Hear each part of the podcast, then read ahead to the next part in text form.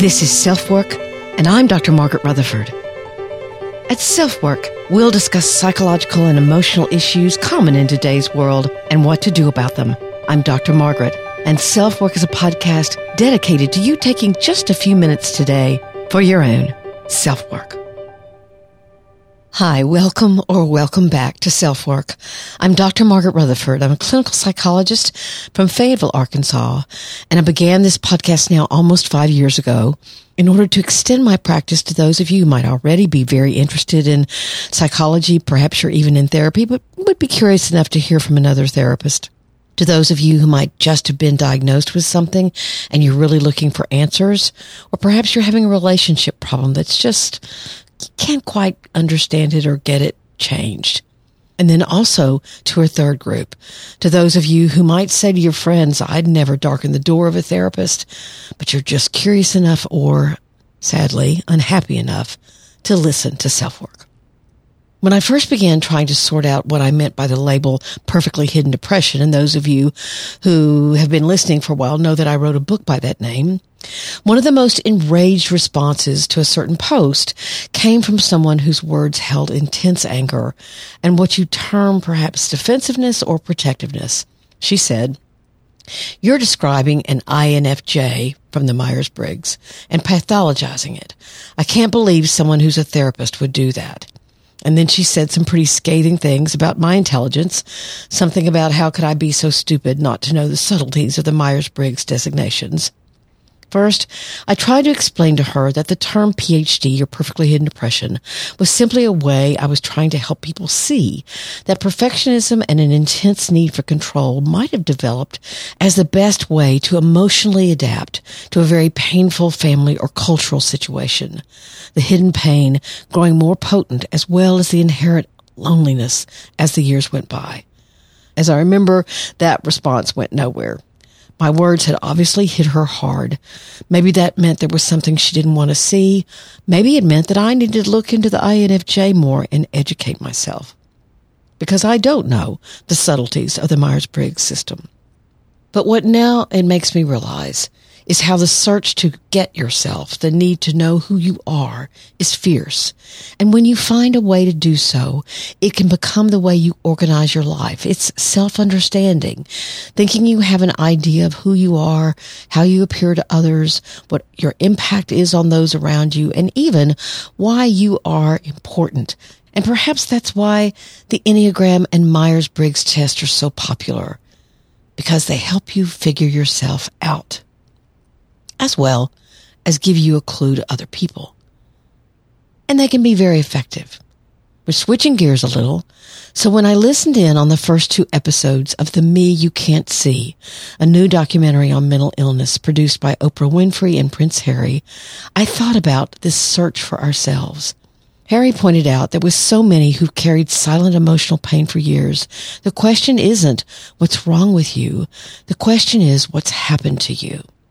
So today on Self Work, sponsored by our newer sponsor, Athletic Greens, we're also going to talk about the frightening fact that perhaps you cannot see me, as the title of their extraordinary program reflects, but also about the fact that so many of us struggle to see what we keep hidden from others. Perhaps we don't even see it ourselves. That's what Harry said.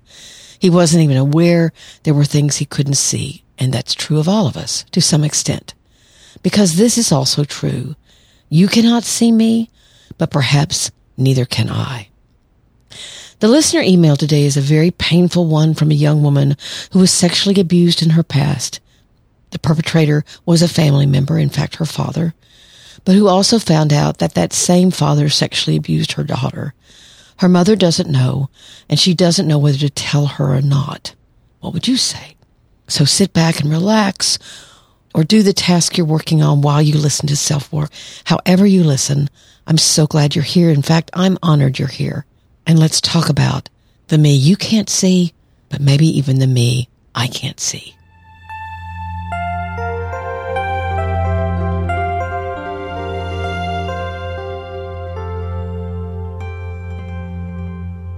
The Me You Can't See is a new documentary on mental illness produced by Oprah Winfrey and Prince Harry, and it is extraordinary. Why? Because it's focusing not on the question, what's wrong with you, but on the question, what happened to you? When I heard Harry say these very words, a tear came to my eye. It was a tear of relief that the damage that trauma wreaks, that hides under years and layers of adapting and coping and fighting through, might finally be understood for what it is. It was a tear of hope that this message could be heard by those who so desperately need to hear it, voiced by people we might assume have come through tragedy or hardship without a scrape.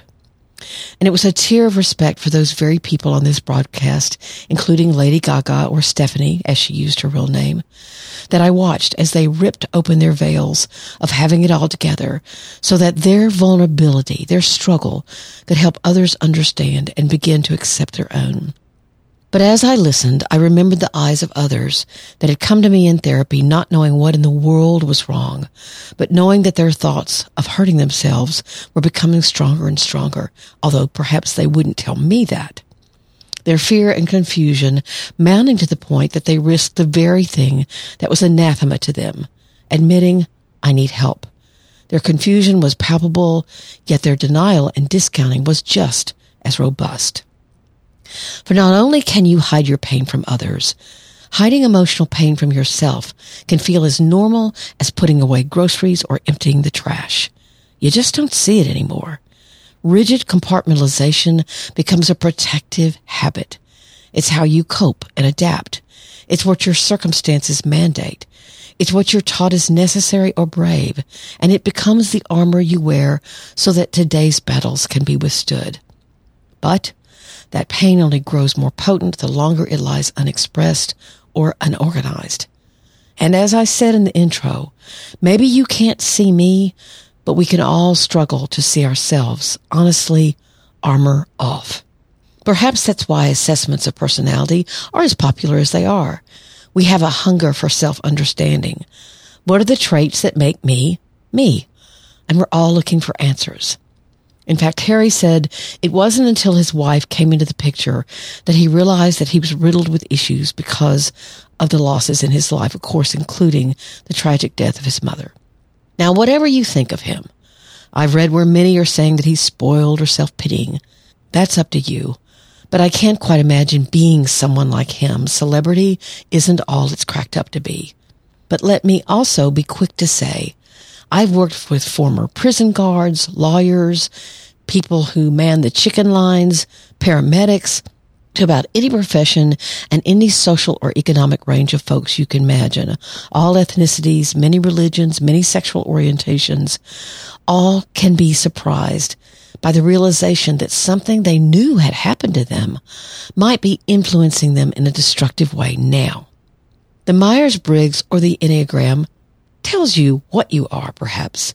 And to so many people, that's incredibly helpful information.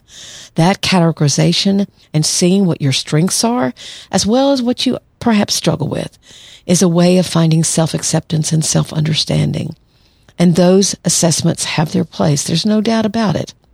Hence, the woman's outrage with me for finding a problem with what she considered INFJs was actually very personal to her. Little did she know that if my memory serves, I also scored as being an INFJ when I took the Myers-Briggs in graduate school. So, there you have it. But there's an even more important question. Why? What happened in your life that led you to who you are today? Not just who you are, but why you're who you are. And that question is important. Before we get to that, let's hear from SelfWork's newest sponsor, Athletic Greens.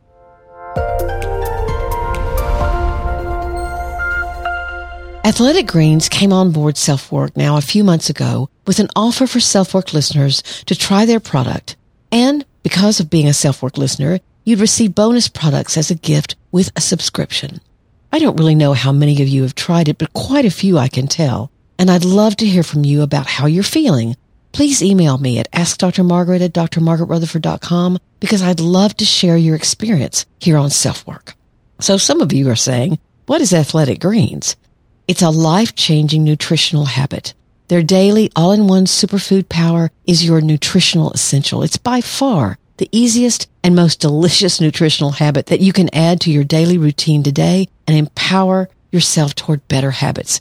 And it's a lot more pleasant than eating celery, I promise you. I've never liked powdered things, but this one isn't too sweet, but also not too grainy. And I look forward to it in the morning. You're actually just getting optimal nutrition on a daily basis, and you don't have to take multiple supplements, just one thing. I take a scoop a day and know that I'm getting 75 vitamins, minerals, whole food source ingredients, including a multivitamin, multi-mineral, probiotic, green superfood, and more. In fact, I just had my annual OBGYN appointment and his last words to me were, make sure you're getting enough D3 and the supplement you receive as the self-work bonus with the subscription contains both D3 and K2. So I smiled and said, well, I got that. I hope you'll try it. Both my husband and I love it and have kept it up now for several months because it's making a difference. So here's the link, athleticgreens.com slash self-work. That's of course https colon slash slash athleticgreens.com slash self-work. And I'll have that link for you in the show notes.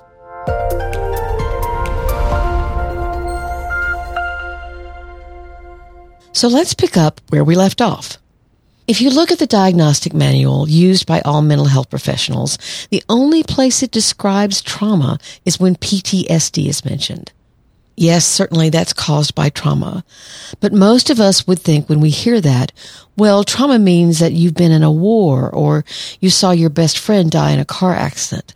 Trauma are things that are undeniably difficult experiences and outside the realm of normal experience.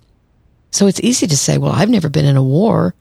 I've never had anything like that happen to me, so I must not have trauma. You might not say that having a stepfather who scorned and punished you if he could find a speck of dust on the furniture was trauma. Or a mother having a public scale in your home where she posted your weight for all to see when you're overweight was a big deal.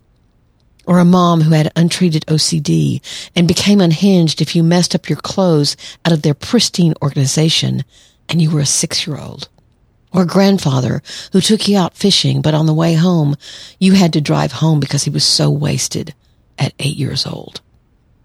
You got through it. You managed. You coped. You don't have a mental illness that you're particularly aware of. You went on and lived life. That's what you're supposed to do, right? That's good old stoicism. That's not feeling sorry for yourself, or at least that's what you can say, or your family can say, or your culture could say. You could even be highly protective of these very people. She did the best she could. My dad was abused, so he didn't know how to be a dad. I get it. I walked out of a therapist's office one afternoon who suggested my mom had significant problems. To their credit, the DSM is going to include what's called complex trauma, which is the closest thing to developmental trauma, which I believe in, that they've had ever. And even now it's included in something called the ICD-11, which is the diagnostic code medical doctors use. But trauma isn't always recognized. And even people who know that they were traumatized by hunger, by fear, by abuse, by neglect, by cruelty, by oppression, by rules that were impossible to keep, by rules that were constantly changing, by rules that were invisible but quite understood, will often leave that part of their life in silence put it away in some locked closet somewhere, and convince themselves what's done is done. You survived. Now just get on with it. It's quite hard to believe, isn't it, that even Prince Harry himself didn't realize his mother's death, the way she lived, the way she died, affected him. And I'm not quoting him exactly, but he said something like, the public mourned more for my mom than I was allowed to. It was odd watching them. She was my mother.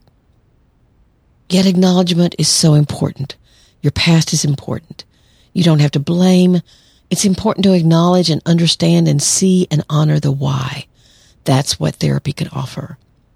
Because given enough stress, enough pressure, enough time, that pain will begin to seep out. And finding a connection, someone will hold a safe space for you to slowly venture into that hurt or fear or anger becomes vital. That's what therapy can be. It can help you break your silence, challenge the edict of non-disclosure, and confront whatever prejudice or ignorance you might encounter can become your path into true self-compassion and self-acceptance. Let me make something clear. I don't have any connection with Oprah or Prince Harry or the show.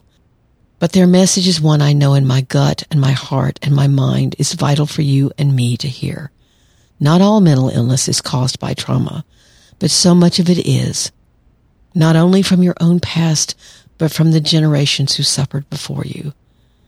It's so important to let it out, let it breathe, manage its triggers, know when it's influencing your thoughts and actions, and that holds true freedom. Perhaps a freedom you may never have felt in your entire life. Someone left a review on Apple Podcasts the other day. The words he used were particularly meaningful to me. He called what I offer a steady drumbeat of a message. And I guess that's what this message is today. My steady drumbeat that acknowledging pain that has been silent is so important for self-acceptance and true freedom.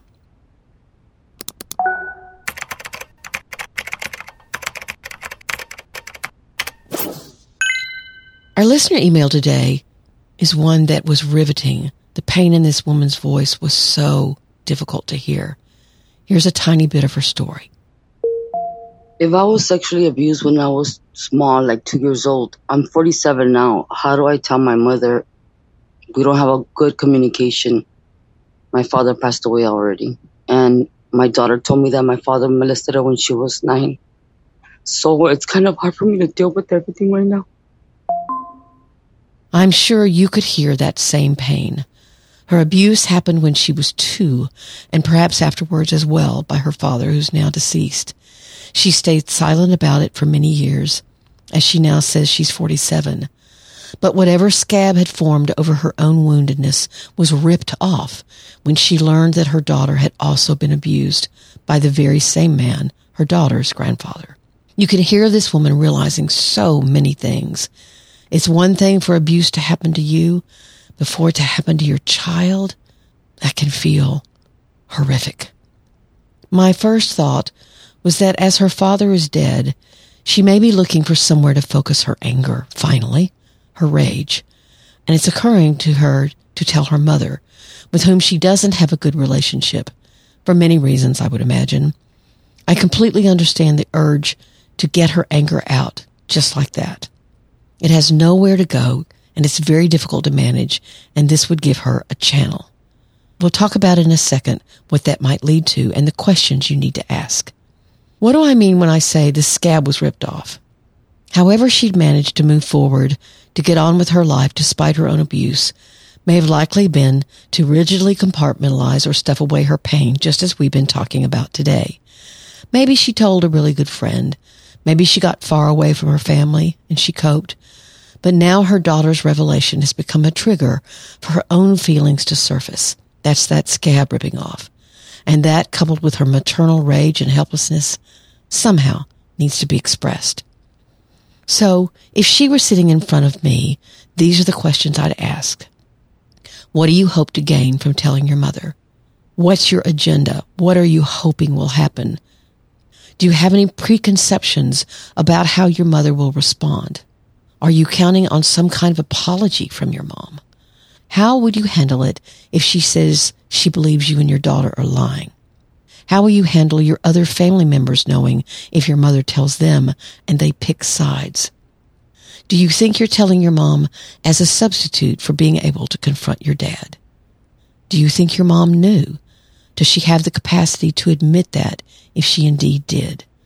Would you even believe her answer? All of these questions may seem as if I have an agenda for her not to reveal this to her mom, but that's not so. What I've learned about this kind of confrontation is that all things that might happen with a confrontation need to be prepared for. Because so often a victim will have the idea that they will hear an apology or I'm so sorry. And sadly often that doesn't happen. The main thing is I don't want anyone to re-victimize themselves in the process of confrontation or revelation. If they can look at themselves and say, I need to hear the words come out of my mouth. My father abused me and he abused your granddaughter, my daughter, because somehow that will help them heal, then it may be helpful. But if there's more than one reason or if they cannot handle the disappointment or even chaos that might occur, then it's better to hear yourself say that in therapy or with friends in the safe space that therapy can hold and some friendships can hold. I want to stress something again. The most important thing is to not re-victimize yourself. And then that decision can be made very honestly, but very carefully.